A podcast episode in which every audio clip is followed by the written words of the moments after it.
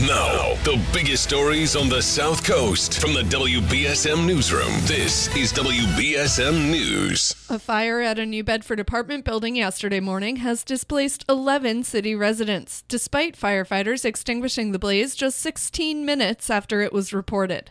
Fire Department spokesperson Steve Medeiros said fire crews were called out to the fire at 295 North Front Street at 8:14 a.m. Tuesday, managing to put out the fire by 8:30 a.m.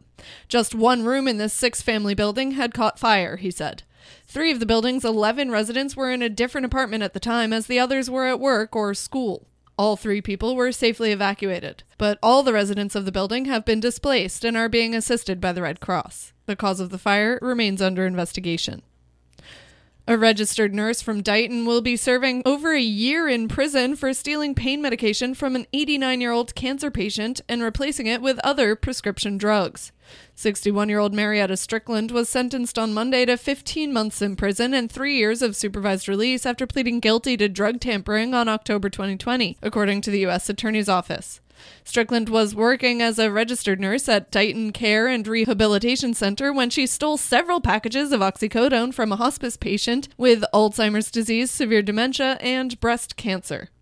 The U.S. Attorney's Office said in order to avoid detection, she switched the stolen pills with other prescription drugs disguised to look like oxycodone. The victim was deprived of her prescribed pain medication for at least a month. She also ingested at least 77 unnecessary prescription pills.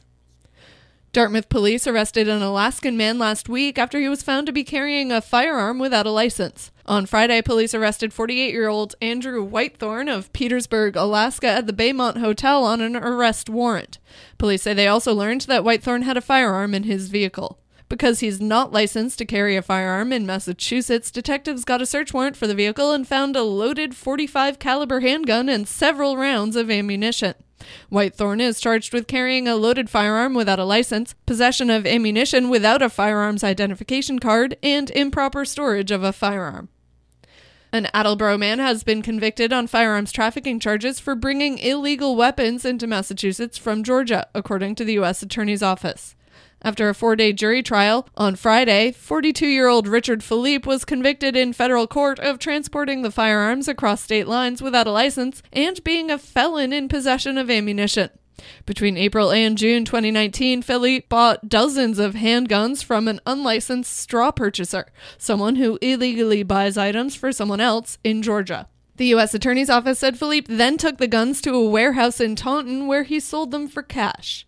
Philippe also had a prior felony firearms conviction in Rhode Island.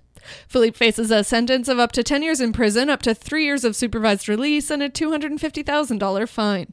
Sentencing is set for April 4th, 2022. Governor Charlie Baker says he will activate up to 500 members of the National Guard to support understaffed hospitals across the state facing a surge of COVID 19 patients and to bolster non emergency medical transportation needs. The state announced Tuesday that up to 300 Guard members will begin training this week to provide non clinical support at 55 acute care hospitals and 12 ambulance service providers. They'll be deployed December 27th. In addition, the State Department of Public Health directed all hospitals effective December 27th to postpone or cancel all non essential elective procedures likely to result in admission. In sports, the Celtics are hoping to bounce back from Monday's loss to the Philadelphia 76ers at tonight's game against the Cleveland Cavaliers in Boston. Now for a look at your local forecast from ABC6.